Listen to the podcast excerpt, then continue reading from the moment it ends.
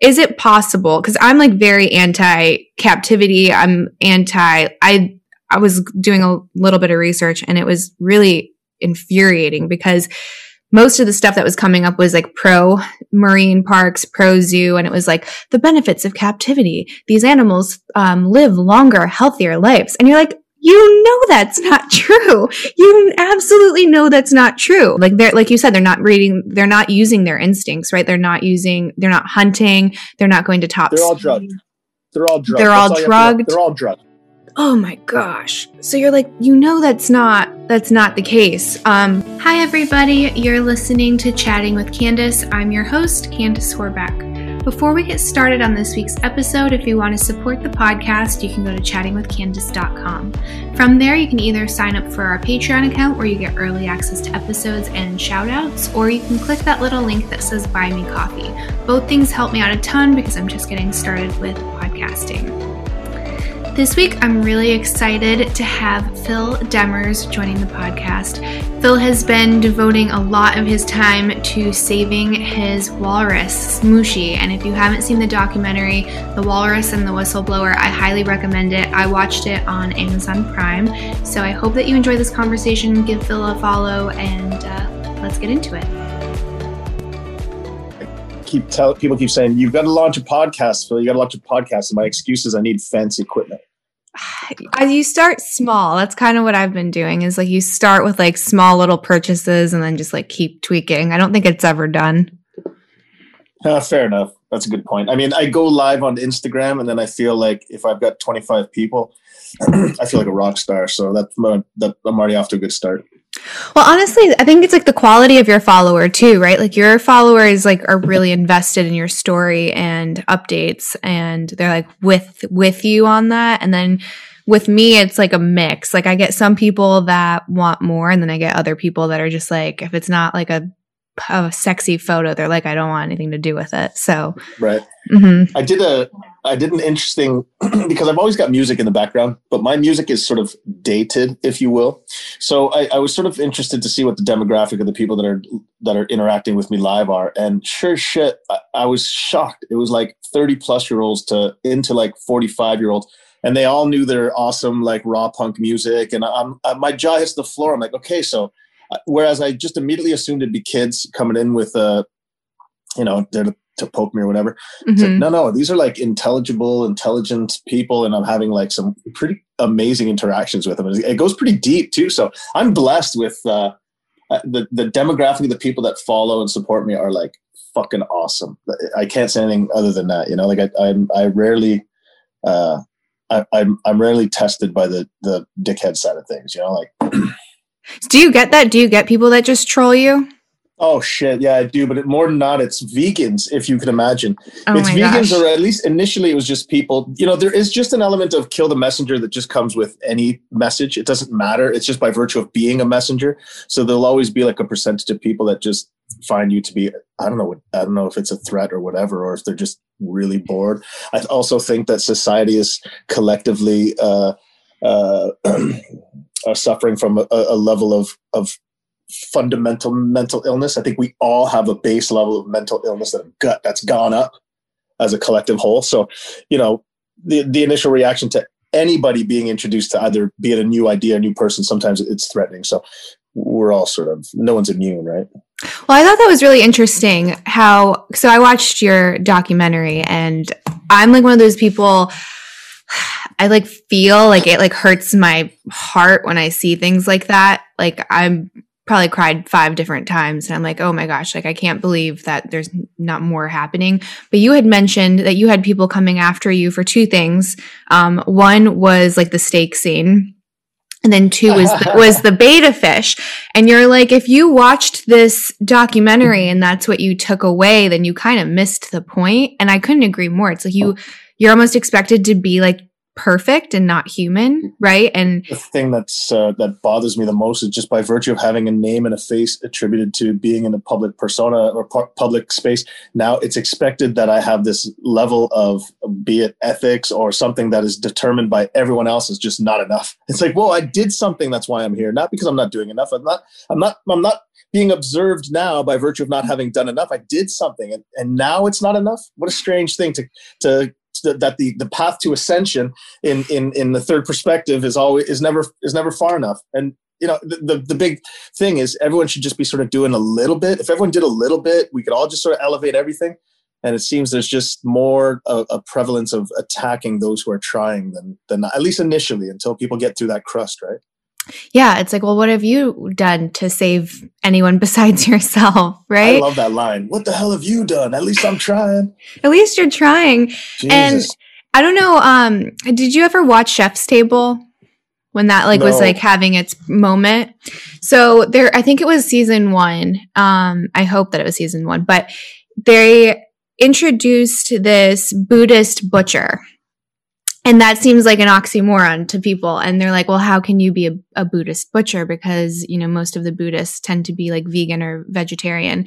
And his body didn't do well on that diet. Like his body needed meat to like to thrive essentially. Like he you know was having issues with energy and all sorts of things. So he took it upon himself to create like a really small farm where like all the animals were turned out and grass um, grass fed and had access to roam.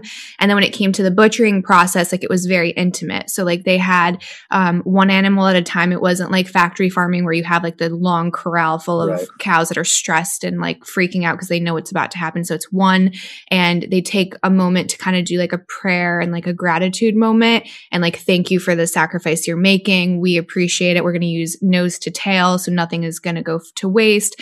And it's like a very quick, painless death for the animal. So it's like it looks at i guess like the issue coming from a vegan's perspective and takes it like to a more applicable way like people need to eat meat right? Like most people eat meat and this is an ethical way to do it and this is a way that like respects the animal. So to think unless you are only eating soybeans you can do no good in this world. There's like a that that range is is very vast and I There's think also a large argument that that soy farming is uh, just a destructive in its pesticide use, in its cultivation, in its uh, in, in its taking away from otherwise uh, natural habitats from animals. I mean, look, there's hypocrisy in absolutely everything. It just mm-hmm. becomes a level of which you're comfortable of uh, living with yourself within it. So.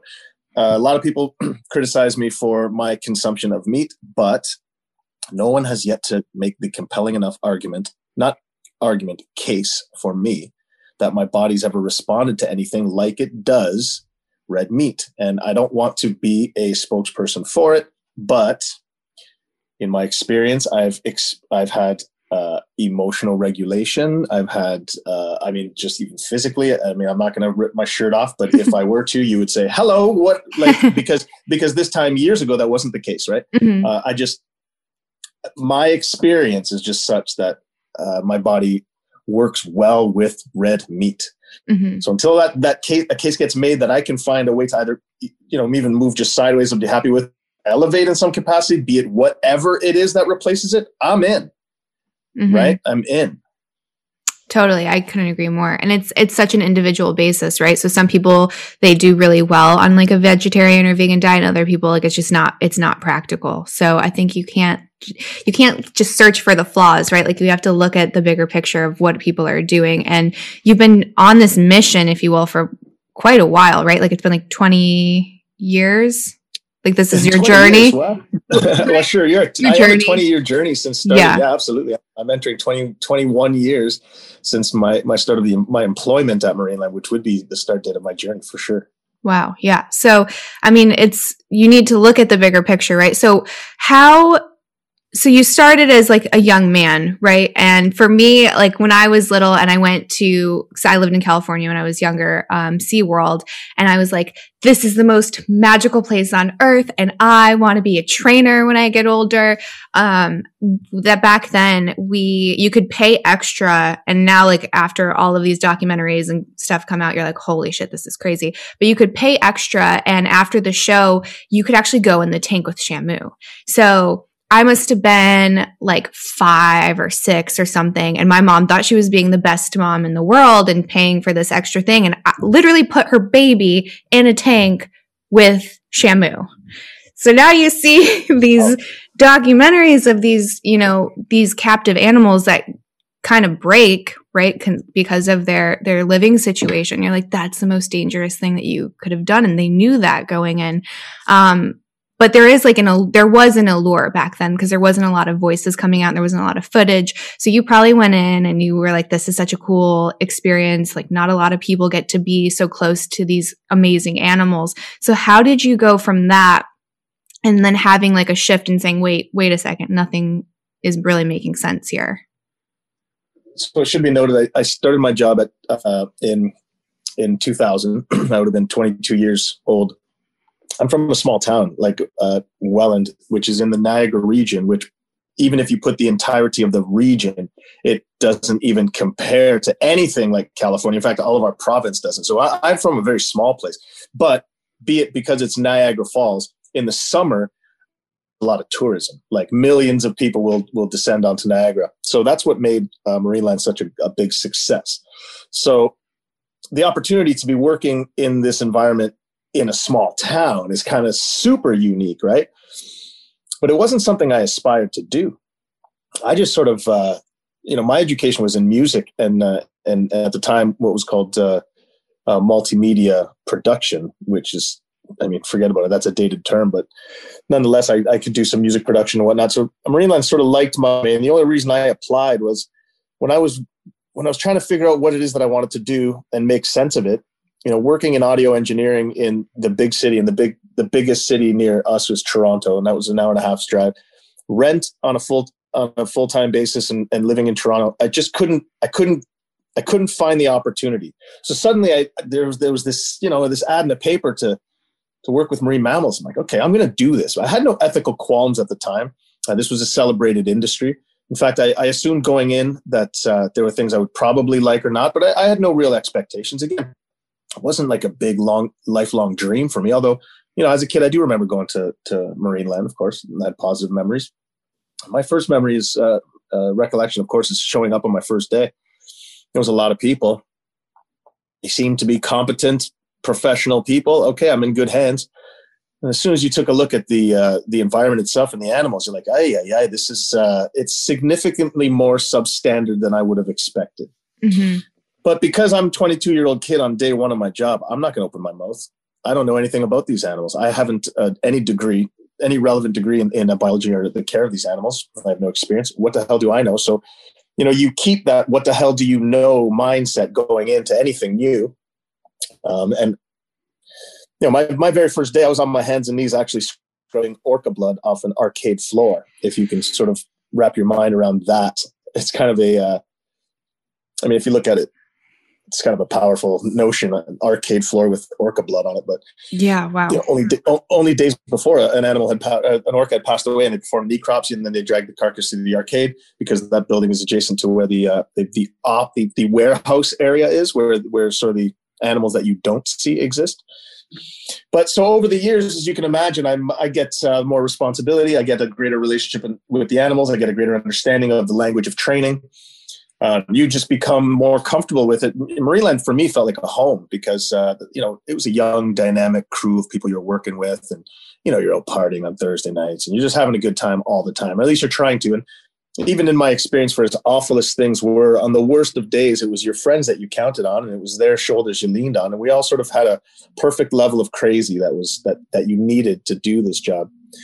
But the closer you got to making relations or decisions for the animals, you found yourself fighting uh, management, you know, you start to realize that there's a, uh, you know, there's a bottom line, and there's there's uh, and there's and there's the care for the animals. And if I'm going to be the voice for the animals, then I don't negotiate that. that that's not my position to take. So I, I could I could give a shit whether or not it makes sense to make money if I think that the animals need a rest for one day out of the seven that they work. You know, so as I got closer and closer to the top, it started to be uh, evident that this was more a uh, industry a profit, and you know, I, this is without even attributing what happened to me and the walrus. I mean, we haven't even gotten into the fact that I was only six years into being a trainer when I met a walrus that would eventually believe that she that I was her mom. So you can imagine the conflict in leaving that and being a voice for. So it, it, my journey was just conflicting and and and longer than it should have been. I would have liked to have left a lot earlier, mm-hmm. but you know circumstances were such that it wasn't easy for me to leave. I left at 34 years of age. And I'll tell you something, at 42 now, I still feel like a 22 year old kid. Forget about it. In fact, I'm in better shape than I've ever been. Unbeknownst to me, working over there had compromised both some mental health and some other physical uh, problems I had. Um, but things you don't know because you're in the environment, you're, you're suffering from the effects of that environment for, for a long time. So when I think of how some of the things that affected me environmentally there, and I, I attribute it to what was going on to much of the health of the animals, you know you can you can attribute a lot of their deaths to just straight up the environment it's it's the environment that that kills them Oh, that imprinting scene, like I like get emotional just thinking about it. Um, like as a mom, like that's, huh, it's like so heart heartbreaking that, sorry, huh, that you would have this like animal think that you're its its mom, and then you see it getting mistreated like that, and then you have to leave and you can never see this this animal again and it's like whew.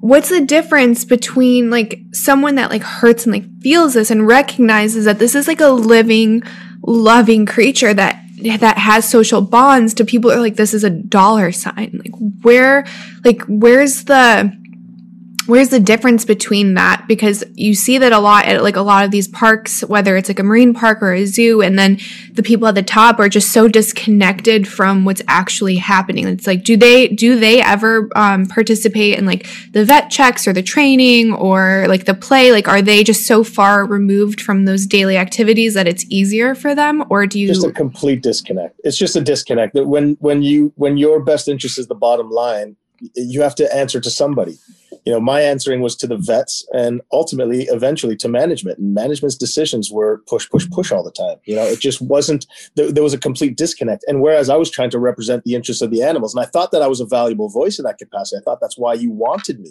I thought you wanted me for my expertise in telling you what it is that's that's in the interest of the best animals. And I say my expertise because over time I became an expert. I knew those animals better than anyone. I say this not as a spiteful person who wants to, hey, I was the best. No, no, because the veterinarians will tell you, will have told you. I mean, it's well documented.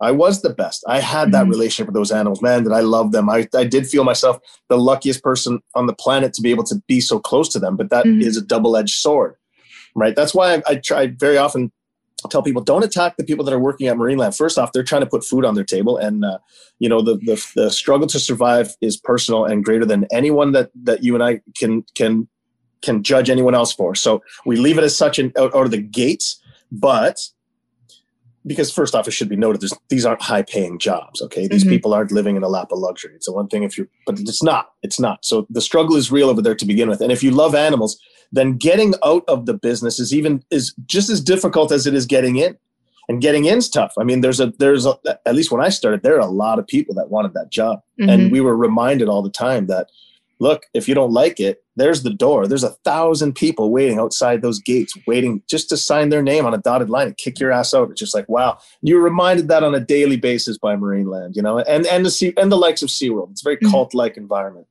So when you're young, it's tough. I mean, you know, it's a it's a fun place to work. But man, did the world change? It changed fast, and now what's happened is it's given power to not just the consumer in that because we've always had the power to mm-hmm. vote for, with our dollars. The question becomes what what is it that we're supporting? And these days, the message is no longer merely a jingle on, on a commercial or some bullshit science segment where a scientist comes over and shows you a bunch of footage of animals in the wild and then pets an animal at Marineland with a trainer and, you know, attributed to some level of science and stuff. No, no, no.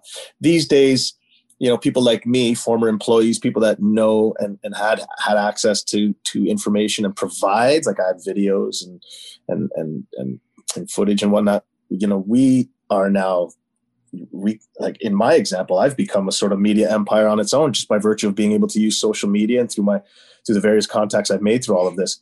We really have been empowered. So the corporations are out there and they they they always controlled the message. You know mm-hmm. the jingle was cute the jumping of the whales you were there you were there yep. as a child you bought it yeah as a child. This was magical right? Mm-hmm. you wanted to do what i did.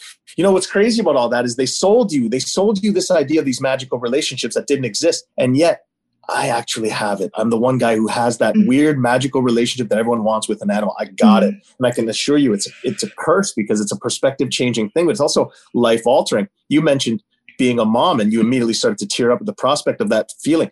I never felt anything the likes of this. I've mm-hmm. had cats and dogs dogs and I love them. Don't take anything away from what I'm saying here, but there's nothing like what I felt when I imprinted on that animal and to see her the level of urgency and her wanting to be with me and what and knowing what it means for me to be with her and now attributing that to every other animal there that's been ripped away from their mom but uh. we didn't know the extent and the power of it because we didn't have the experience here it is it's on display it's there so that changed me, man. I, I, became a mom in a way, right? I'm not a dad. I, mm-hmm. I, don't have children. That that's been my experience of what it's like having one. So this is like uh, it's sort of hostage like. You can imagine where it is that I dig. Eh, you know, people say, "Man, you have to dig deep to, to endure this thing." It's like, to be quite honest, it's been easy. It's it's mm-hmm. like that mother who lifts the car off their off their off their trapped child. One mm-hmm. arm, those moms are lifting those yeah. cars up. You know, mm-hmm. I feel the same way. I carry the weight of the world on my shoulders to to pursue this, and it's the pleasure of my life. Did you? So when that um, imprinting happened, did you were you aware of like the exact moment? Like, did you feel anything? No. I felt something in that. This is weird. I took note of it because I've never mm-hmm. seen anything like that. It was all sort of like this this simultaneous and weird thing. It was like this large breath. So you saw the nostrils, but then you saw something in the eyes where she looked up at me and the, the look was different. Whereas before it was looking around, looking around, panic. Now it was staring directly in my eyes and always wanting to reach her face up at me. Always. It was mm-hmm. that change. I didn't know what it meant, but she was following me everywhere. But also bear in mind at the time there was chaos happening everywhere. There's this chaotic scene. So while I'm trying to tell someone like, "Hey, look, she keeps following me," everyone's sort of wrestling another walrus, and it's chaos. So by the time it all had settled and was said and done, and I'm trying to tell people what had happened, like, "Hey, look," you know, we'd already we, we we decided to go for lunch or whatever. The procedure was done. I'm talking about people like, "Oh, that's weird." Yeah, I assumed it was said and done. You don't think anything of it. Mm-hmm. The background, I'm hearing an incessant barking incessant barking. Someone's calling for her mom. What the hell is uh-huh. that? I go out there. She sees me. Now she wants to be with me every every waking moment of every hour of every day, and it's an obsession. Holy shit! What has just happened? Mm-hmm. Wow. So, um, on a podcast I was listening to, it said that you took a little bit of a break and traveled a bit and came back. Was part of that because of the ecosystem? Like you just needed to get out of that environment? Yeah, I started in 2000 uh, I remember when our first whale died. Uh, about a week later, maybe even less, I'd asked, "Hey, listen, I need to just go take a few days off," and and they gave it to me. So I went out. I went away for ten days. That was uh, again. That was a that was in two thousand. This mm-hmm. was early. Two thousand three rolls around it's not just one animal dying; it's a few. And now I don't really sleep at night. I'm just, I just, uh, and you know, I'm, I should, it should be noted, I'm already a sort of like hyper anxious dude, like uh, depression issues, all this stuff. I mean, everyone's on, everyone. In retrospect, I would like to have known what a healthy me could be like. I didn't know at mm-hmm. the time, but here mm-hmm. I was in my environment and working with my you know in the compromised self that i was but i was already these these deaths and these scenes affected me i don't like seeing blood stuff like this. So I had asked management, like, look, I've got an opportunity. I had a friend who lived in South Korea, and he just said, "Dude, come on over here. Like, just get over here and come come spend six months, a year, whatever. I can like jobs are. You can find a job. I didn't have a university degree, so you know, to, to work legally in South Korea, you would have had to have had. I didn't have nothing. Mm-hmm. I just bought a ticket, but but it was with Marineland's. Uh, uh, you know, they gave me the, they gave me their their support and their blessing to leave, and I did. I left for just shy of a year went to South Korea, did some teachings, uh, it, I did some traveling, you know, Japan, uh, Thailand, all, all the entire area. And when while I was in Thailand, uh, my then girlfriend and I were considering actually staying, but it was because I had made the promise to Marineland that I would return. I said, you know, I said I would. I'm not going to abandon. I'm going to go back. Mm. And you know, you wonder sometimes when those decisions in life you know, but my decision to go back obviously changed. But to be fair, six months later to the date that we left, the island of Phi got hit by a uh, by a tsunami that wiped it out. It would have wiped out exactly where we were planning on on staying. So it was like wow. kind of this weird fate situation that it was, it was absolutely best we'd be that we'd left. I love looking back at those moments where there's like that philosophical fork in the road and you made like a very like A or B decision um, and then, like you said, like the tsunami hit. So it kind of validates that you did take the right path. Because I believe in like fate and destiny. I also believe in free will. I think that they can coexist. But I love those moments because you're like, holy shit. And at least I think I'm I'm heading to the right trajectory. You think there's a level of free movement within divine sort of fate. Yeah. So, so the best best way I've ever had it explained to me is like um like life and like your realm of possibilities is like a bowling alley and you have your bowling lane and ideally you want to kind of stay in that lane and like a perfect life of you following your path would be like a strike. But there's an infinite un- number of ways that you can throw the ball and hit the pins and then another analogy is like if you go way off course and you end up in someone else's lane um, but it's still contained to that bowling alley. Um, so i feel like like that makes sense like there's there's a lot of things you can do and can choose to do and paths that you can lead but it's still contained it's as if uh, you can expedite or make as long as you'd like or make as easy as you'd like or make mm-hmm. as difficult as you'd yes. like your path but you're getting to a place you're ascending regardless yes and then for me i've at least like with my I look back at certain, uh, you know, forks in the road or like hardships, and I look at those as like the universe or God or whatever you want to call it, giving you like hints. Like, do you really want to do this? Are you really making the right choice? And things get harder and harder and more and more difficult because it's, I feel like your, the whole purpose is to, to be happy, to feel love and, to experience yourself in the fullest way possible. So I feel like when all of those hardships happen, it's it's God or the universe trying to get you back on course. And it's so like, you're are you saying sure? Are you sure? So you're saying in every which way that I fought, every which decision to have to to have to speak in the media, every which way I tried to resist that path that seemed to scream to me, "Sorry, son, you're going down. You're going into a place that uh, that buckle up, and I, in every which way, was like, no, no, no, no, no. And then something else would happen. I'd be like, I, that can't happen. And then something else happened. I'd be like, as if that was the thing that would happen that I said that if it did, I would do something. And then, well, no, maybe I'm not ready yet. Boom. It's like, okay, I see I don't have a choice in the matter. Mm-hmm. Yeah. You just got to go with it. away from me, it seemed. I always say that in the, the entirety of this, of this journey, I haven't made a single choice, but I say that because every which way that I tried to sway from making a decision, I had those choices taken away. So I got sort of bottlenecked into exactly where it is that I had no choice but to go. But by virtue of resisting it, I probably made it more difficult. But either way, I'm still exactly where I was intent on being, mm-hmm. right? Resist yep. or not. Yeah, it's that what you resist persists mentality. You know what I mean? So yeah.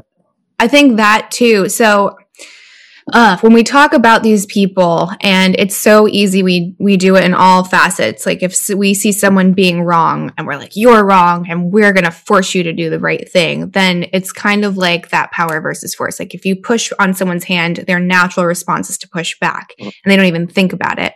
So it's like how instead of doing something in a forceful manner which i see a lot with activists like they get like the vegans you talk about like they get very angry and they try to force their will it's never going to work that way. So how do you come from a place of power, a place that is like vibrates at a higher place, right? It's not so aggressive. It's not so angry. And it's so hard because it's your baby, right? Like, and of course you're going to get angry. I would be setting the world on fire if someone took my child from me. How do you do this in a way that's going to create sustaining change? Like, how do we get these people that don't have empathy, that are showing signs of, um, so do you know, uh, like the dark, the dark triad, I think it's called. Um, it's like three personality traits that indicate whether or not a person is like a psychopath, um, or like a little bit darker. So there's psychopathy, narcissism, and Machiavellianism. So Machiavellianism is uh, seeing people or things as a means to an end. And right. you know they're just they're a way to get ahead or to make money and to serve a purpose. And if they don't do that then you don't really invest any time into that. So i see and i don't i've never met these people but i see a lot of that in in all business right? It's like i don't have empathy for this person animal or thing and it's just a means. So how do you get that personality trait to come to the light and to say like you can make money and you can also give a shit. Like those things don't need to be mutually exclusive. Like how do you have that influence? In my, experience, in my experience, some old ideas, especially when it comes to legacy businesses, money making things, mm-hmm. and you've got the uh, you got the old guard power holding onto it. Sometimes they just have to die. And I know this sounds crazy, but the people that are holding on to these ideas, they, they just have to die. And in this, in with those old ideas, or with those deaths go the deaths of the old ideas as well. Mm-hmm. So sometimes the tide is turning at such a momentum way, a momentous way that your best job is to just be prepared. So when you talk about how it is that I can keep my mental sanity amidst all of this, you're like, look, I, I, dude, I feel all this. I have the fire every single day. There are bursts. I have bursts where I have to do.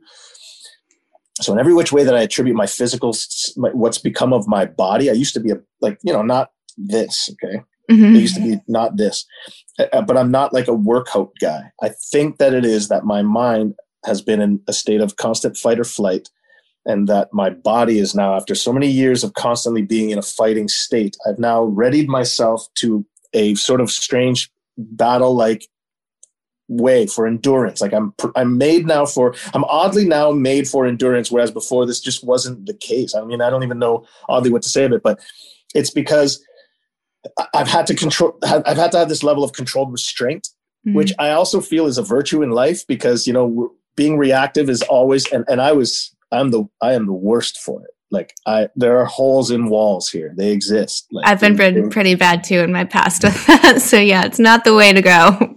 Everybody, you learn this. You learn this because you you you well hopefully you learn the lessons of it not improving your situation any i mean it just doesn't mm-hmm. so I, I learned patience is a virtue as well and i've learned a lot of lessons the hard way but i have lawyers and i'm also surrounded with very powerful people that keep me sane you know, I I do have a. Uh, if I want to be effective, I can't be the person Marineland has described me as. So, in every which way that they've described me as this violent and this dangerous, uh, uh, maniacal person, my job is to not be that person mm-hmm. because if I compromise myself and I do something stupid, Marineland will hold on to it. And then the courts will have reason to say, well, you know, Phil might be just a little bit crazy. Let's offer Marineland some level of credibility in their complaints.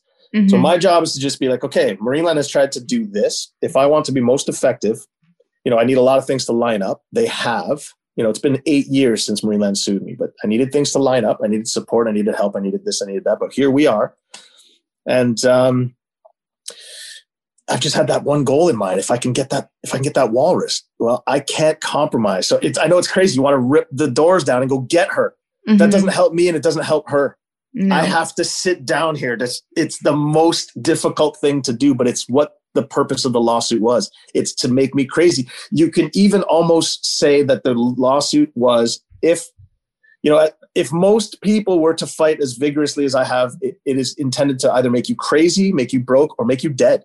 You know, mm-hmm. some lawyers leave the legal field because their clients die. Like um, litigation is a very stressful and dangerous thing. Mm-hmm. So I'm blessed in that I've come this far with the support that I have because I, it also gives me the opportunity to reveal the players and, and the darkness of this whole thing. Marineland sued me for $1.5 million in 2013 for plotting to steal a walrus.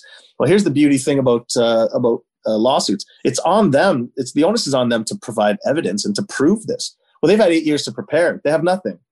I mean, every single thing that they've attributed to me has been absolute fiction story. But if I didn't come up with now in excess of $350,000 to afford eight years of jumping through hoops through all the various legal motions that they continue to do, um, I would have been like everyone else, just merely squashed, silenced, and that's it, just by virtue of the of the of the punch, like the corporate the corporate fist, if you will.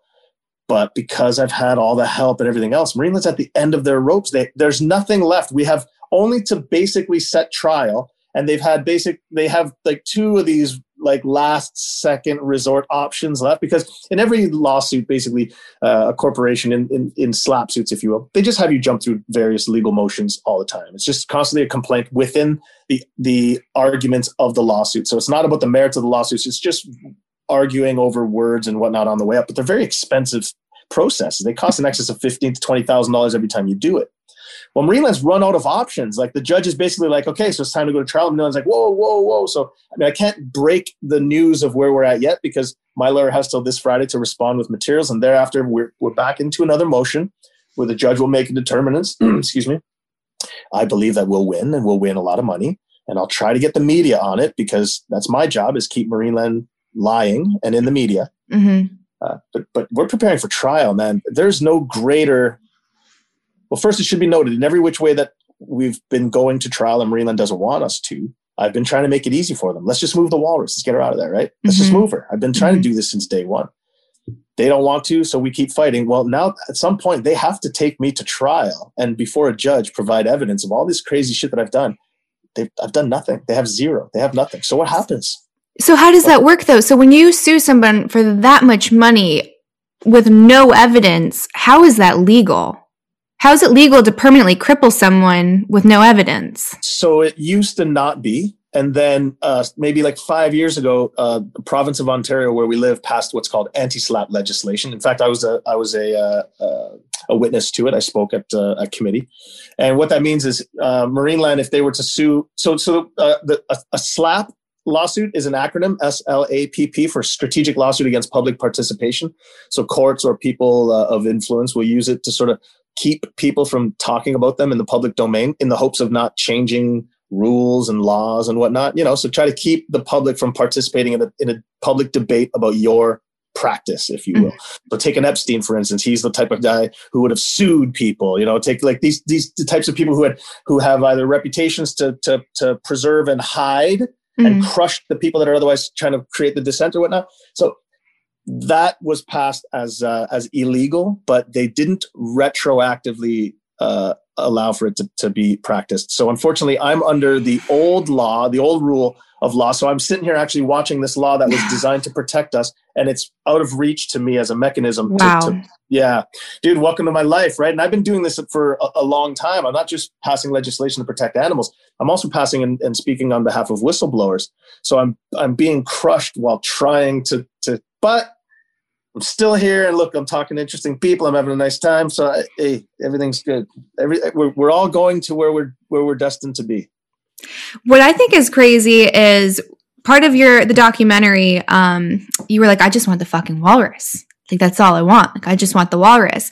And I tried, it's to sound ridiculous. I tried Googling how much a walrus costs. like how much does it cost for these marine parks to get a walrus? And surprisingly, like the numbers are really hard to find. The closest thing I found um, was like one thread, and it was suggesting like eight thousand pounds, which I guess is probably upwards of ten thousand US. US yeah. Um, does well? Do you did you have any like insight into the cost of acquiring these animals? Because mm, I I had some insight in that I saw. actually, I don't want to say what I saw because.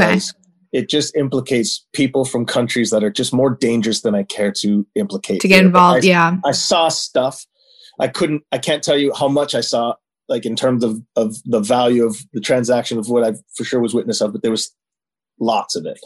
Um, but if you were to say something to the effect of ten thousand dollars, yeah, that wouldn't surprise me. I think that that would be about a ballpark, ballpark? figure because, I mean, first off, it should be noted that they're not very difficult to catch. They're not, mm-hmm. you know, it's not, it's one thing to try to capture an orca mm-hmm. and then sell it. It's another thing to, to storm a beach with a shotgun, blast a few rounds, grab a couple babies and throw them in your boat. Uh, yeah, it's very ugly. I mean, you would have seen some of the scenes in the documentary, which by the way, I appreciate you watching. It's uh, that's a grassroots. I mean, my campaign to try to push this film is first off, it should be noted that, uh, man, I say that a lot. It should be noted that I should note. We all have like those little catchphrases we use. It's fine. I'll take a note on that. Um, it's uh you know covid times is just an absolute worst possible times to release a film if you can imagine it just was took the, the the wind out of all film releases and what these were supposed to be big theatrical events and whatnot i was supposed to be on tour and traveling that oh, wow. wiped, down, uh, wiped to zero right and uh, so uh, it's really a, i've got a i'm pushing a grassroots campaign to sort of get eyes on this thing it's tough it's a tough uh, it's we're and we're also a small Canadian film in a big ocean, right? So mm-hmm. I'm glad that uh, that you did get it, that you did watch it and watch it to its entirety. I assume. Oh, it was it was oh yeah, of course, everyone oh, needs wow. to watch it. I think it was great. Yeah, it was great. I like I said, I wasn't bullshitting. Like I probably cried like at least ten times. Like those movies, yeah. documentaries, I should say, just really get me because I just feel I don't un- I don't understand how people don't have that empathy for this this creature. Like to and i know like the vegans will be like well you eat meat. And again like the buddhist butcher like it's a real thing. Like i like have an appreciation for that sacrifice of the animal but that doesn't take away from the fact that i like respect and love these animals. Like those things coexist for me. Um when it comes to like protecting these animals, do you think as science progresses and we learn more about consciousness that we're going to look back at this kind of like the Colosseum? I think like we already do. I think those who are in the know already do, and that's why we fight so hard. Anyone who's any anyone that's gotten close enough to the industry, be it scientists or trainers, just by virtue of ex- experience and whatnot, mm-hmm. everyone will tell you that this thing needs to stop. That this, all of this, the entirety of this practice needs to stop um, the emotional toll. I mean, I can I can attest to it personally of separating a baby from its from its mother, or and especially males. Males when they're torn from their mothers in, with whales, and and in my experience, uh, pinniped cetaceans as a whole, those the males just die younger. It's because they're so vulnerable. They're just mama's boys. These these animals. Same with babies. I can attest to that. these these animals will never leave their their mother's lives their their mother's side for the entirety of their lives save for very brief periods of like foraging or mating and whatnot. But but aside from that these big male orcas will never leave their mother's side beyond the distance of like a body's length. They're mama's boys. When you tear them from them at a young age you see what happens to them. They're broken. So mm-hmm. no one can and their level of consciousness is like it's the thing that bothers you the most as you get closer and closer to them. It's one thing to look at something that's majestic. It's another thing to start to relate to them. And then uh, I've had the benefit of seeing whales in the wild, dolphins in the wild. The animals that I worked with are hardly a, a, a version of that. I mean, they're drugged, they're starved, they're they're reduced to to, to puppets. I mean, it's awful. They're not they're not healthy weights. They're not able to use the things that make them majestic. They can never get up to any of their top speeds. They're not able to. They don't. I mean, vocalizing is difficult for them. Mm-hmm. You know, mm-hmm. separating these animals and mixing them, and you know, it's just an awful practice. And I think that we already look back at this as a as a barbaric practice. It's just we we don't collectively yet. Mm-hmm. And so mm-hmm. there is something called the hundredth monkey effect where collectively as a society, everyone sort of adopts a new level of, uh, of, of, morality or, you know, that, that the practice changes and it changes very quickly. I think, I think we've gone past that. I think the, the paradigm shift has started. We're just, everything's been under that boiling point waiting. We're just mm-hmm. waiting for that small little catalyst. I think COVID did it. I don't think people are going to leave the confines of their homes after this period to go to a zoo. I think they're going to go, and the first thing everyone's going to say is, this sucks. I know what that feels like. Oh, Whereas oh, wow. before we never knew that. People are now, you know, there's all the meme. Look, we live in a meme world, and all the some of the more powerful memes are, "Hey, how's how's your last four months been? Sucks." And then they show an animal that's been in captivity for 40 years, pacing its cage or swimming in circles. So oh, I think wow. the perspective really changes moving forward. So I think the paradigm shift is amidst us. I think all of this changes very rapidly. And again, the uh, the, the market is decided by uh, by the, by people's votes. They decide with their dollars. And uh, SeaWorld is not a place people give a shit to go to, and especially a place like fucking Marineland, which uh, SeaWorld is a day at the spa versus Marineland. You know? Oh man, I can't. So that footage was really rough when you were going down um, that little walkway, and you had like these tiny little cells that like the animal could barely move in and you're like how long are they in there? Like that isn't stimulating at all. Like that's i just don't there's so much land there too. So i guess is it possible because i'm like very anti captivity i'm anti i i was doing a little bit of research and it was really infuriating because most of the stuff that was coming up was like pro marine parks, pro zoo, and it was like the benefits of captivity. These animals um, live longer, healthier lives. And you're like, you know that's not true. You absolutely know that's not true. And it's like, I think half for orcas. I don't know what the comparable number is for walruses or seals or dolphins, but we know that's not true. Like they're, like you said, they're not reading, they're not using their instincts, right? They're not using, they're not hunting, they're not going to top. They're all drugged. They're all drugged. They're all, all drugged. They're all drugged. Oh my gosh. So you're like, you know, that's not, that's not the case. Um, but you have some people that are just like ignorant to it, right? They just want to go see a really cool animal and they don't think anything of it. Like they're like, oh, well, they don't think they're not human. They're lesser than. And when I was trying to like I guess compare it to the Colosseum. I was like, well, how long did that go on? Because people thought that was okay, right? Like, let's just go battle each other and kill this elephant and all of these things. And that was about 400 years until there was a shift in like just interest in what was socially acceptable and a couple of other like reasons. And then I Googled and found the first walrus was put in captivity in 1608 and then the first orca was 1961 so i'm like we are so behind. We are so behind like that that shift in consciousness and what's like acceptable. And i'm like i think i hope that you're right with covid creating some kind of um, connection of the dots and people seeing like man this sucks for me. Like think of how awful for for anyone that does have like um like a healthy lifestyle and you move and you not necessarily work out but like you're doing something for your body think of like when you take time off like how much like a week impacts like your your mental ability right? Like i get angry i get like just a lot um like quicker to any like emotion really. I get like sad faster my body starts hurting and it's like what do you think this animal that's supposed to be you know, diving and hunting, like what does that do to them? We don't want to talk about it because they're just animals. You know, they're in pools, and if they spy hop, if they lift their heads above the two foot wall that surrounds them, they see trees. And the reality is, for the animals that are at Marineland, you are thousands of kilometers or miles from any ocean.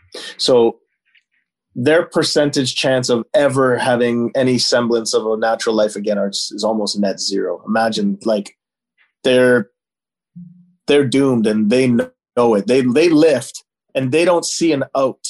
There's mm-hmm. like every single day they're trying to imagine because they're so intelligent. Every single day they're trying to crack the formula of trying to get back home. That's it. That's all they're trying to do. Every which way is trying to figure out how to get out. It's like it's a strange thing, but that's how their minds work until eventually they they they suffer from this thing called zoochosis where they go on autopilot. You see it all the time. Um, currently, there's a whale at Marineland.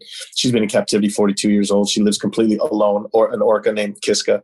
She swims in circles, scratches her backs here, does two uh, uh, pumps of her tail here, uh, breathes here, and then rolls slightly to an angle here, and then does that on repeat all day until the buck the trainers come with their buckets. They they smash the bucket against the, the the grates, which summons her to come up, and they've got her for about a minute of interest where they shovel the food and drugs into her and let her go again.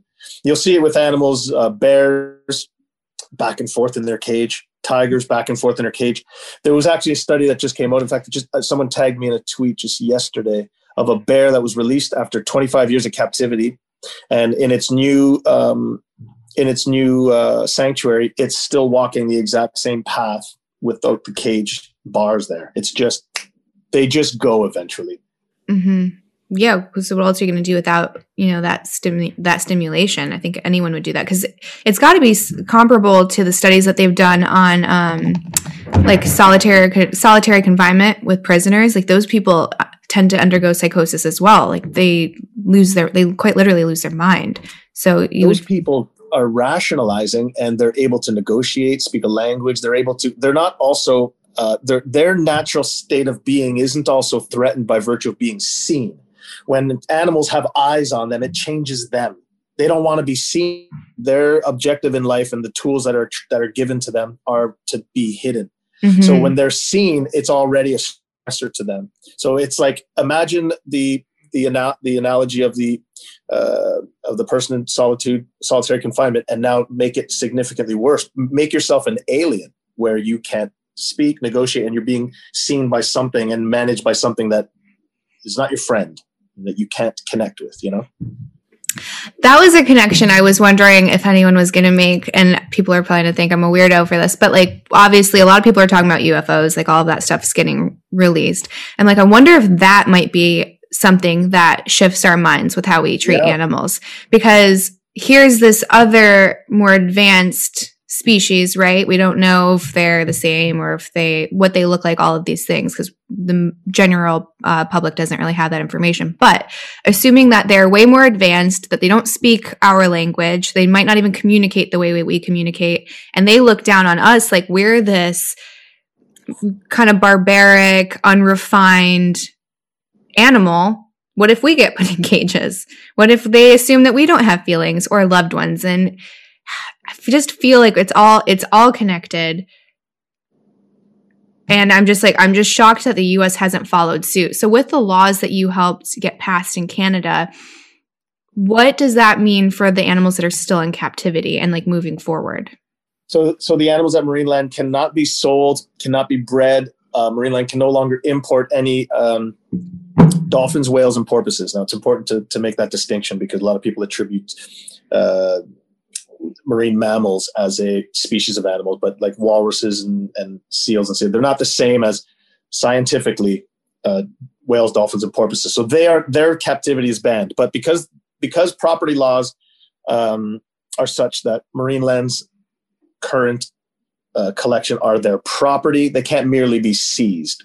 So they can't be taken. But because we tied them up with enough red tape, if Marineland intends on exporting any of them, the laws that are uh, that govern these animals now have, have to stay with them. So if Marineland were to export animals to another facility, they could not be bred. They could not be, uh, you know, all of these things. Uh, they cannot be. They cannot perform. Um, so there's a lot of red tape around the animals. Marineland is trying to sell, and you know, but but the unfortunate reality is when you tie a lot of red tape around animals, their value goes down significantly. So Marineland suffered some major a major financial blow in that they were you know breeding animals unmitigatedly and and selling them and trying to sell and export them, and now you know there's a burgeoning industry in China that Marineland would love to have sold the animals to, and now they can't. So finding a home for the animals is a little more, more challenging, but it's a very progressive law in Canada uh, if you're going to export the animals, there has to be an attributed um, benefit to the animals. The animals' best interests have to act. It has to be in their best interest. So a lot of the moves that Marineland would like to make might be sideways. And now it comes down to whether or not the country of Canada wants to keep these animals or move them. But again, the laws continue to follow them. But what's most important is to note that there's a whale sanctuary. It's called the Whale Sanctuary Project. They've got a destination. They've got a location rather approved in uh, out east in, of in Canada, and uh, so call it Newfoundland area on the coast. And they're going to build a sanctuary. So they're going to fence off an, uh, of this massive environment, and animals will be able to live there and be, you know, sort of released, if you will. I mean, if animals can be, that will be the end goal. But those that will not will be always provided with, uh, you know, the top top level of care by mm-hmm. the top industry top scientists and and whatnot. Anyways, this is like sort of the goal, the end goal for marine Marineland's animals, at least for me, is that they wind up there. I'd like to mm-hmm. see that happen. So the law in Canada is such that once that place is available to them, you know, marine Marineland will have a hard time saying no to having them move. So we hope that that gets built very quickly. But other than that, you know, I don't know. Marineland is again, they're stuck not breeding the animals. You know, I, I do my best to have people watch, but because because marine Marineland actually sued the uh, Ontario Society for the Prevention of Cruelty to Animals after they charged Marineland with multiple counts of animal cruelty. Uh, there's no one left to sort of watch Marineland or to mm-hmm. or to sort of oversee the care of their animals because now the now that even the government won't go in there. So I've sort of become Marineland's own, sort of become their sheriff. I, I, sort of I sort of keep them as best I can accountable. Uh, but I can say that there are definitely some missing belugas at Marineland currently. Let's say about five, and they've wow. not been exported. They're, I'm calling them definitely dead. Mm-hmm. Um, but again, these are just things that, in fact, some of the animals. okay, breaking news. Some of the animals that were meant to be exported to Mystic Aquarium, Marineland now has to change the permits because one of which have died, has died, and others are already are actually sick. So because Marineland Hacks made an agreement to sell animals to Mystic Aquarium, there was five to be exported.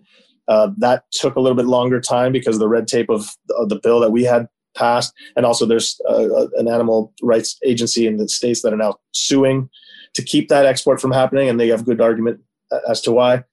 Uh, the delay itself it just offers perspective of just how sick these animals are. That one died, one of the five, and it sounds like multiple others are now sick.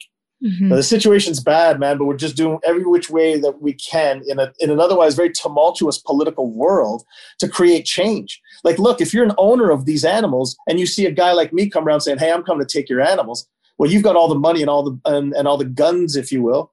Then what's what chance do I stand? It's just gonna take time. It's gonna mm-hmm. take time. But we are taking those animals. Well, I mean, you've done a tremendous job for being one person and going against like this massive corporation. I mean, you are quite literally like the reason these laws are are being passed. Um, so, given that a walrus is relatively cheap, considering right, eight to ten thousand dollar ballpark, your um, GoFundMe page has done very, I would say, very well comparatively to other GoFundmes. Like, why won't they give you this walrus? Why? It's not like you're ter- you're not trying to take him home, right? You're like you're actually just trying to relocate Smooshi to like a proper facility. What if I told you that I'll even one up it? I'll pay for the entirety of the operation of moving her. And in fact, what if I said that I have enough people ready to fund a place for her that I could have we could have broke ground a long time ago. This thing wasn't just, hey, Marineland, how about don't suffer millions and millions and millions into the hundreds of million dollars of loss over the pride of this animal. It was, dude, I'll get rid of the lawsuit. Let's just get rid of everything and let's just move this animal so I can I can sleep at night. Mm-hmm. I, I, will have done my I will have done what any good mother will have what does fights till he she gets their baby. Mm-hmm. That I, I tried to express to them that that's never going to change and it's only going to be more and more difficult. They don't seem to be uh, very reasonable. Mm-hmm. I think that's evident to anybody who's watching this is that uh, this is more of a revenge, uh, um, a process of revenge that is being seen through than a process of justice. But again, I'm trying to catch up with justice. So we are in a strange race that if Smooshi and her baby, because we learned that Marineland impregnated her and she had a calf back in June, if they're still alive, then uh, then I still I'm then I'm getting them out of there. And if they're not, then the justice I seek is in the court of law uh, that they you know abuse over the years to try to keep me out of there from being able to get her. Mm-hmm. It's a double-edged sword, but I, I tried to I tried to keep it cheap and easy for them the entirety of the time. I didn't want to have movies made about this, right? I know it's a crazy world. Walrus moms don't want to be on the cover of newspapers and stuff. They just don't. They just want to be chilling. They just So like who like who is this mastermind though? So like the original owner is is dead, right? And then his son passed away as well. And from what I remember, it's his wife now that kind of is running the operation. And I'm assuming she was probably oh, she's not. Okay, no, so she's there. Okay. her name is president, but she's not running the operation. No. Reland's so, lawyer is the, is running the entirety of the thing, and it's and it's through the instruction of the now dead owner. So which is just mind blowing. You're like, okay.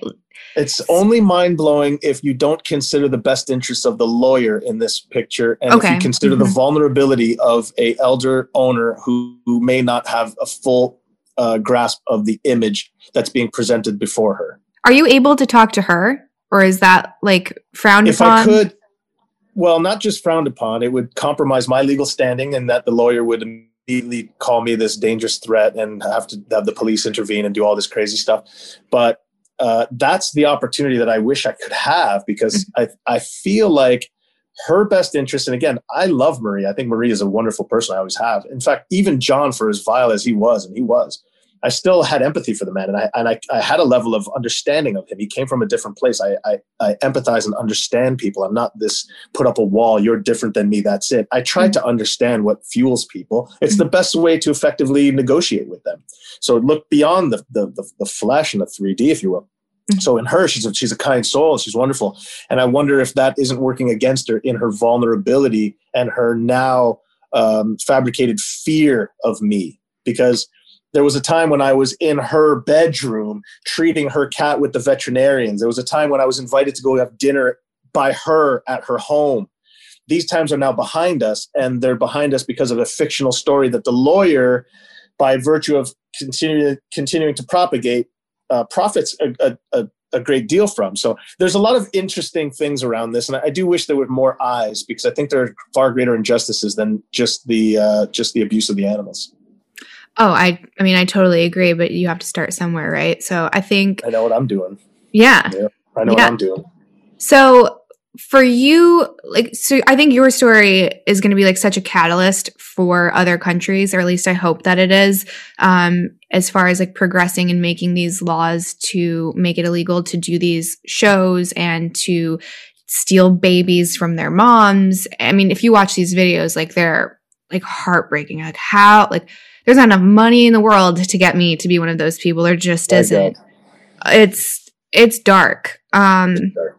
so what would you say to someone who's like trying to create change because you you have so far a very successful story obviously you're not happy where you're at right now because you still want you want Smooshi but you've you've made a, a big wave the thing that i would say to any aspiring activists or people out there that are gut checking themselves to create change is number one is check yourself first.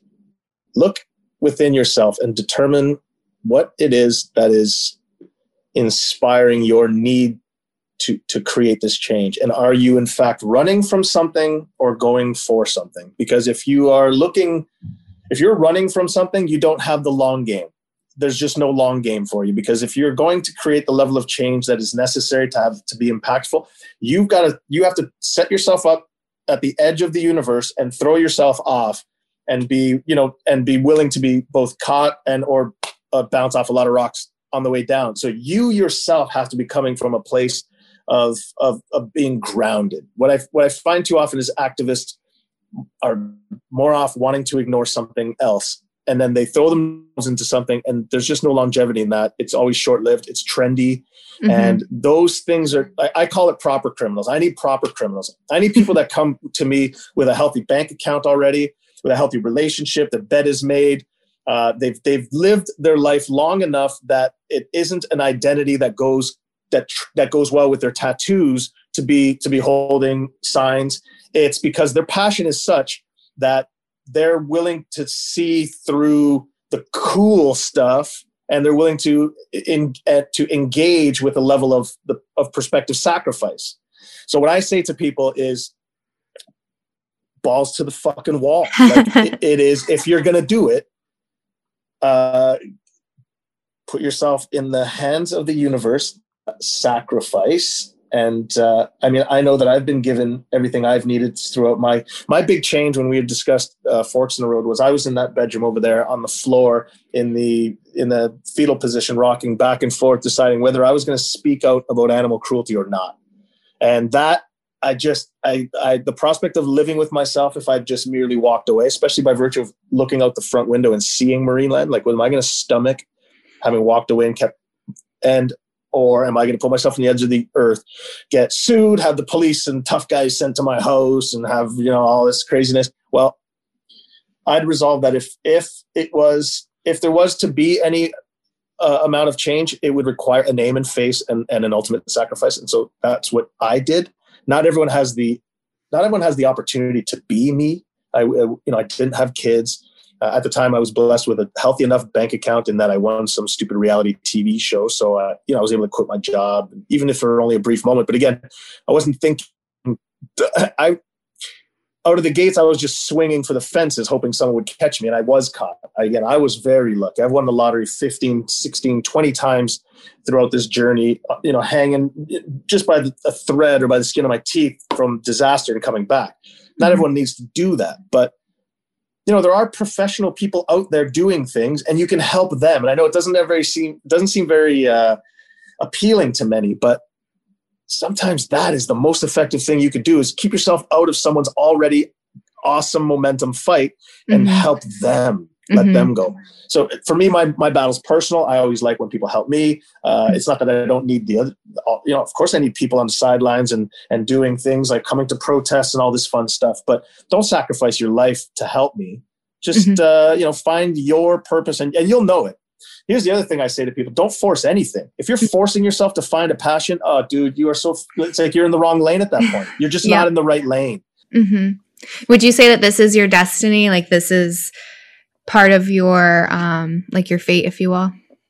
I've had no choice in every which way that I've tried to fight this, even down to where when I applied to go on the reality TV show, I knew just by being selected to to to audition for it. I knew I was winning. I could feel it in my bones. and I knew that it meant trouble, even to the point that if you go back to a 2010 interview with me, it says, "What are you going to do with the money?" I'd won like fifty thousand um, dollars tax free, right in Canada. This was like a this was a this was a sexy amount of money. Mm-hmm. That is for a bum like me. So no, that is that is a good amount of money. Right, it was a nice chunk of change when it was.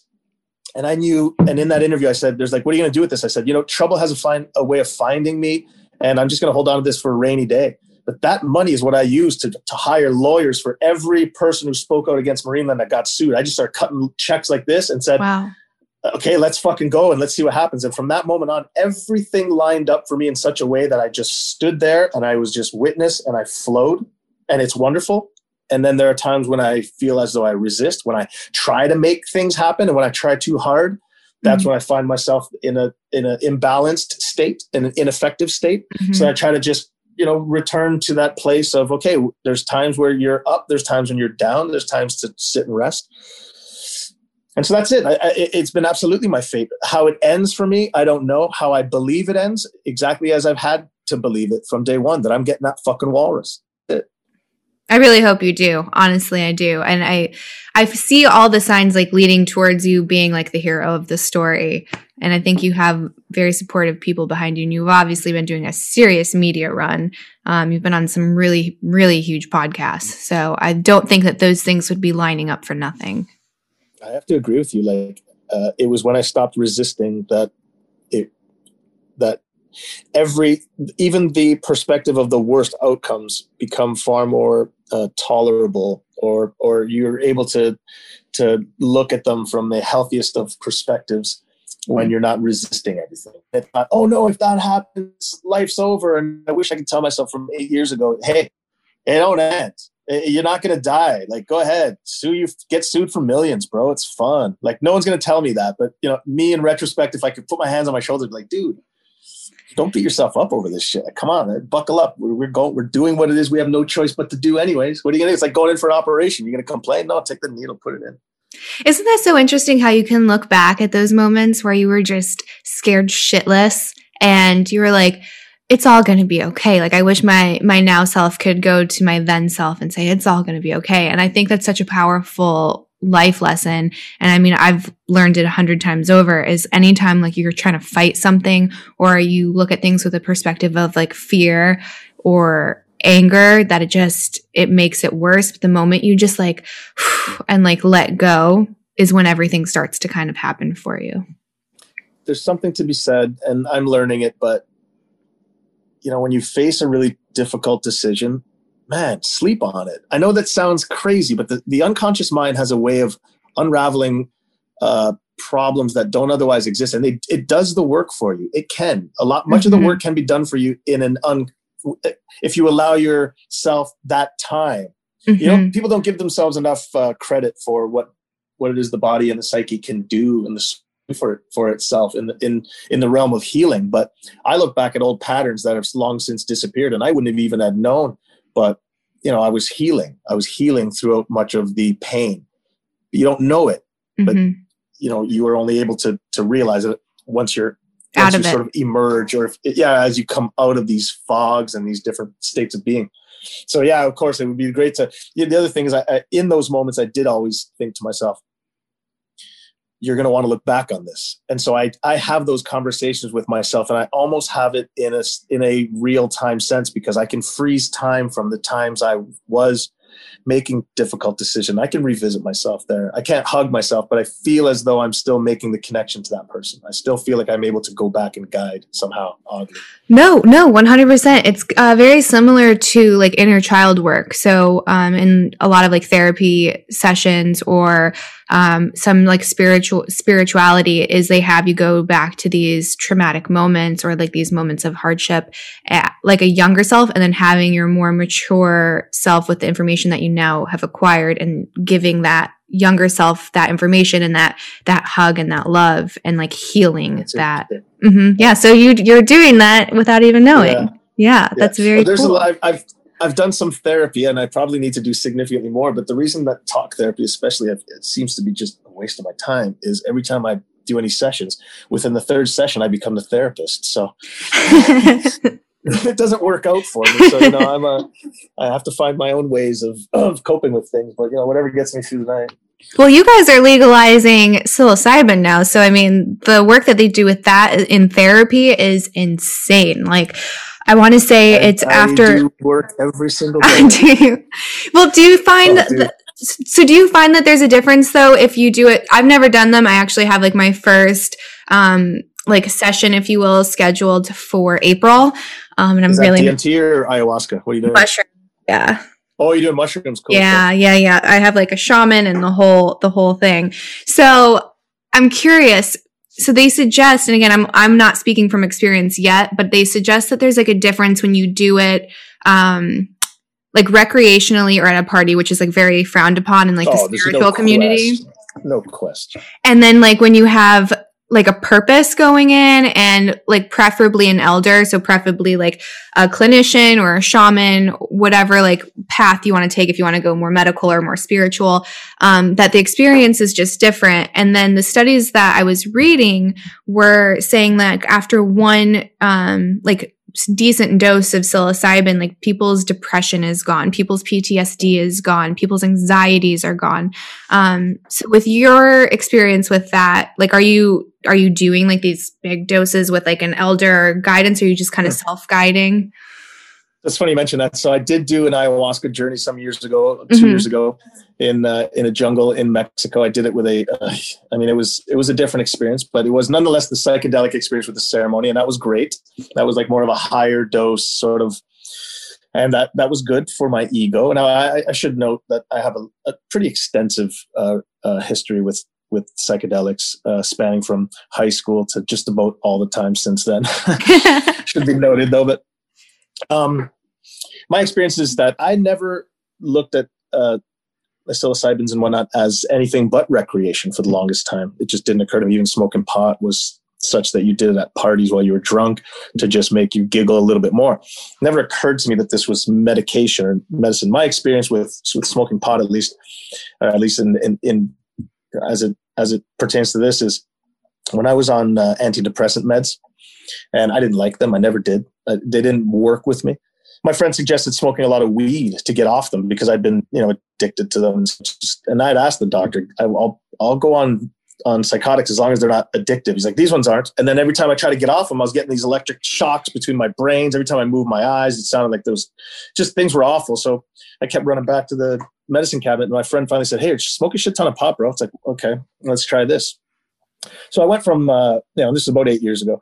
So I went from smoking for shits and giggles and otherwise eating mushrooms and, and whatnot for shits and giggles to suddenly being like, okay, okay, okay, okay. So now we've got this uh, medicine, if you will, or, or, rather, my perspective changed. That suddenly this was a medicine that could be worked with. So mm-hmm. I worked myself off these psychotics and suddenly found myself smoking a lot of weed, which I admittedly do admittedly do, but my relationship with marijuana is significantly different than most. I mean, you can see that I'm already a motor mouth. I took three bong rips before the the interview. Had I not, we'd be, you'd think I was. I'd be dead.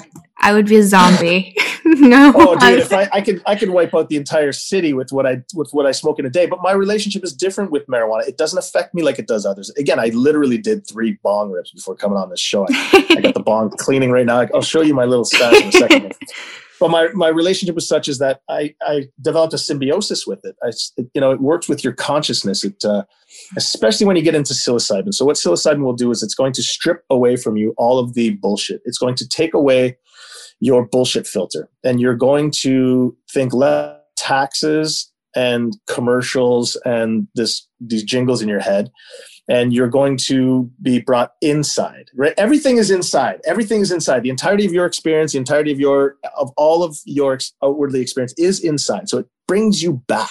Mm-hmm. and it harness it sort of tries to harness you to your truest form of self. Now that's in different doses. I mean there's there's different experiences to have. Now there's something that i like to do which is micro dosing mm-hmm which is just so little, such a little bit that you don't consciously feel it. But what it does, the benefit of it is it takes away that edge, that immediate edge of sadness, or that even that uh, even that uh, prevalence to, to to to go towards sadness.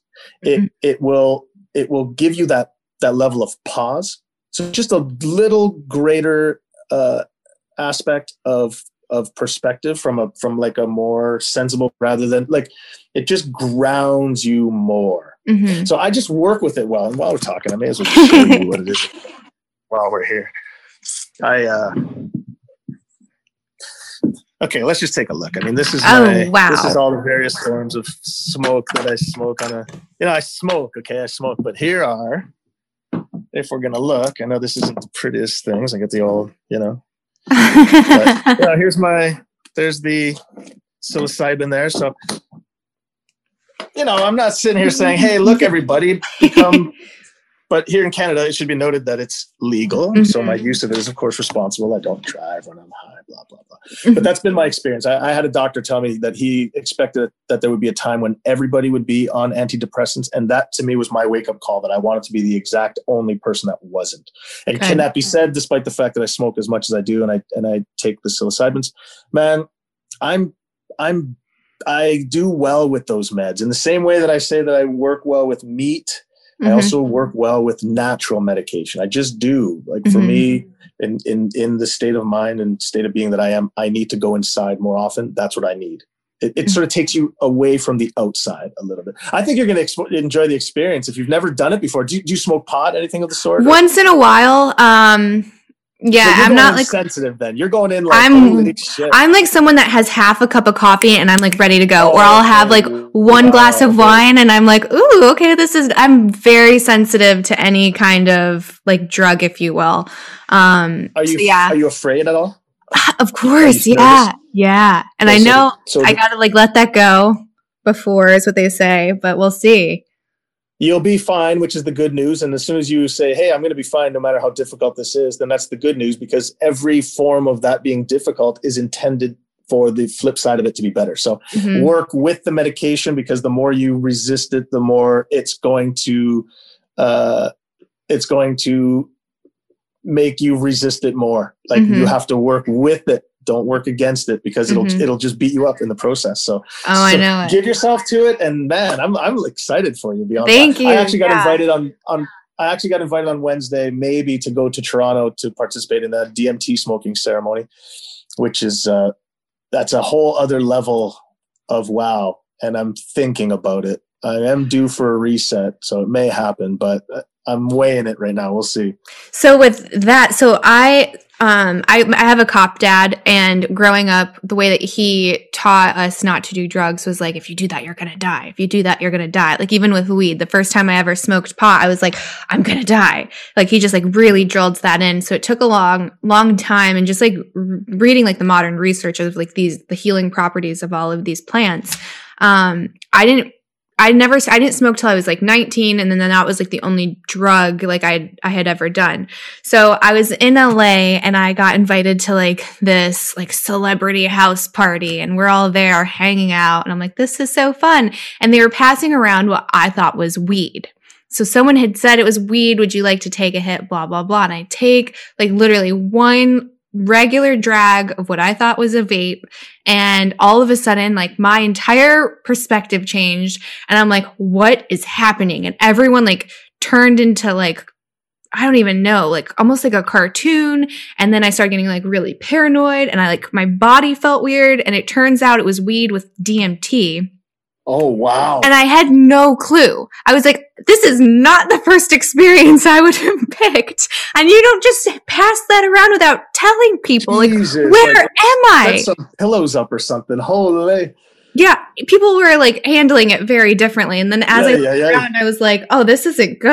I was like, I don't even know where I am. I might not get home. Like, so I do want to experience that properly because I heard that that's like such a magical insight that you get from doing that. But again, I want to do it, A, knowing that I'm doing it and, um, be in the right setting so that I can like have the, the most fulfilling experience. But I think you should go for it. Yeah, it may happen. I'm, I'm, I'm, I'm flirting with the idea right now. I'm running out of excuses. What makes you nervous?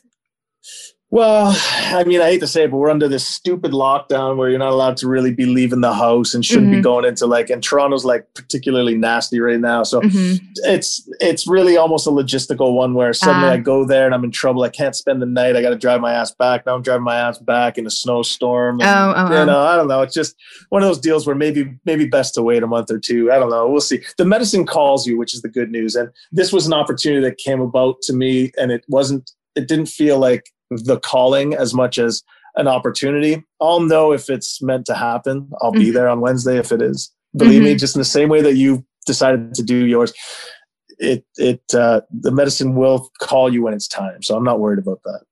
Yeah, it's interesting. I um I like had started like getting a lot of curiosity around it, and then I started seeing like little docu series about it. And like Goop did one where they took people to South America to do like this ayahuasca mm-hmm. experience, um, and they did like a psilocybin experience, and they had these testimonials. And this one woman had told like a really personal story about how she was um, suicidal, and it was like a daily thing for her to to decide to not to not kill herself and then um, traditional medicine wasn't working for her. She said it was like making it actually worse until she discovered mushrooms. And then she started doing uh, microdosing daily. And she's been microdosing. I think she said i haven't watched the documentary in a while but i want to say it was like over 10 years or 15 years or something.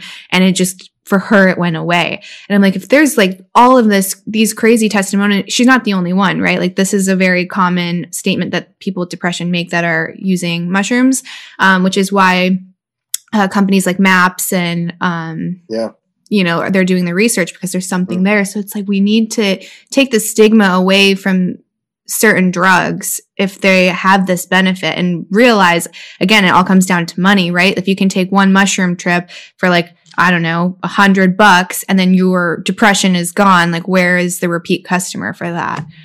How about the fact that marijuana went from being illegal in Canada to being essential within like six months of the law passing? So, literally, from you're illegal, this stuff is recreational, illegal, and everything else, to you're now essential. People need their medication. Look, this is my 23 year old cat. No way. Yeah, he's 23. Oh, he's baby. hugs. Oh, he needs his he needs his comforting hugs. It took him a lot to jump up here, but he just needs this right here. Oh wow! I didn't know cats could even live that long. He's got like uh, so. I got him when I got back from South Korea. I uh, I thought the first thing I'll do as a newly minted man at the age of 25 with this, my new independence of getting my own apartment closer to Marineland, I was going to get a cat. so I went and got this guy. They said uh, he was seven years old at the time. So this is like 2005. So I've got him out of, you know, we've got him at varying ages. I figure if he wasn't seven at the time, he might have been. he, he, runs the show. He gets the mic. He takes it. But anyways, he's. uh I had him maybe four years old at the time, but he's super old. He's my sweetest, oldest boy here. But now he's got the softest head, and I just love it. Oh my god. Sorry. No, you're totally fine. So I wanted to ask, given like your um like your experience, like you have very rare insight to um, I guess like perspectives as far as animals in captivity goes. Like most of us can assume things, and you have you have scientists on both sides saying yes, animals can thrive, and no animals can't. Do you think it's possible for certain animals to do well in captivity and be fulfilled and happy, or do you think it kind of all is a wash?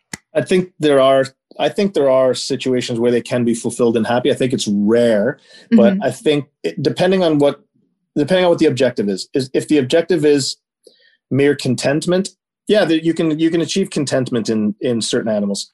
Can you allow for an environment for which they can thrive? Because that's a, that's an entirely different thing than being content in an environment. Mm-hmm. Thriving is a bit more of a challenge, uh, but do I think it exists? Absolutely. I think there's a model that we're all going towards. I think that's just sanctuaries.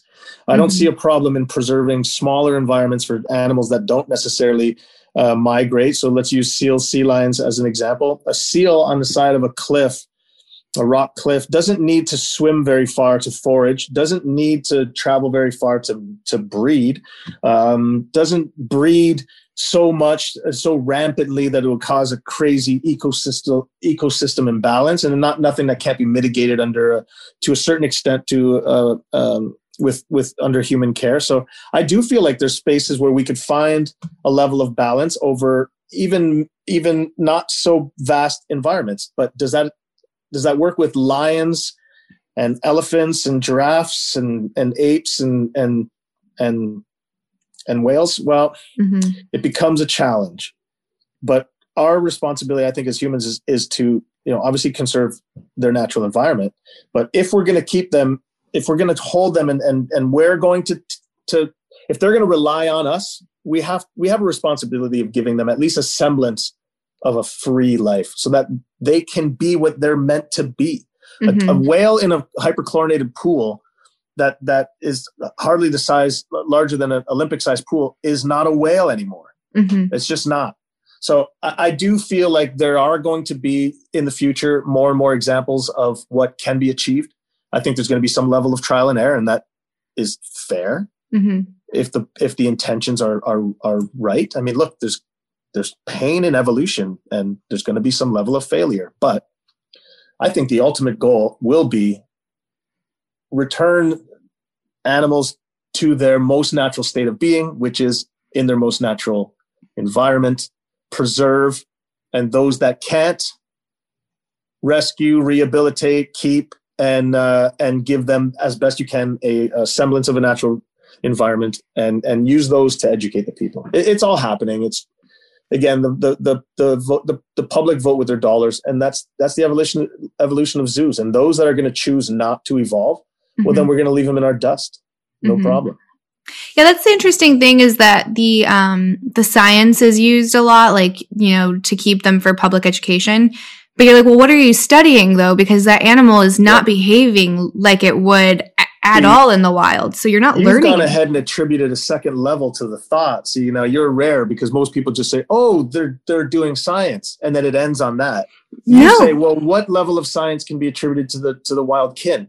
And then the next person says, "Where's the popcorn?" so hopefully we get less people asking for por- popcorn and more people critically critically thinking because but you're not learning we'll anything. shitty places. We'll leave the shitty places yeah. to the people that want the popcorn. Then go ahead and have it. There's going to be fewer and far less and and less and less people. And eventually, what happens is people start feeling shame for supporting those. It, it just becomes it becomes with the collective conscience uh, change, if you will. So mm-hmm. I mean, I'm not saying I'm not saying, hey, go out there and publicly shame these people. No, I'm no, saying no. by virtue of doing this, you're just not going to want to show yourself. So it, people, their their natural behaviors will eventually change once uh, you know once the uh, the perspective of society catches up, and and we're well on our way. I mean, you, I mean, just by virtue of having this conversation, we've now uh, attributed. Uh, or, or given other people reason to explore this subject even more, and, and that will continue. It continues to ripple.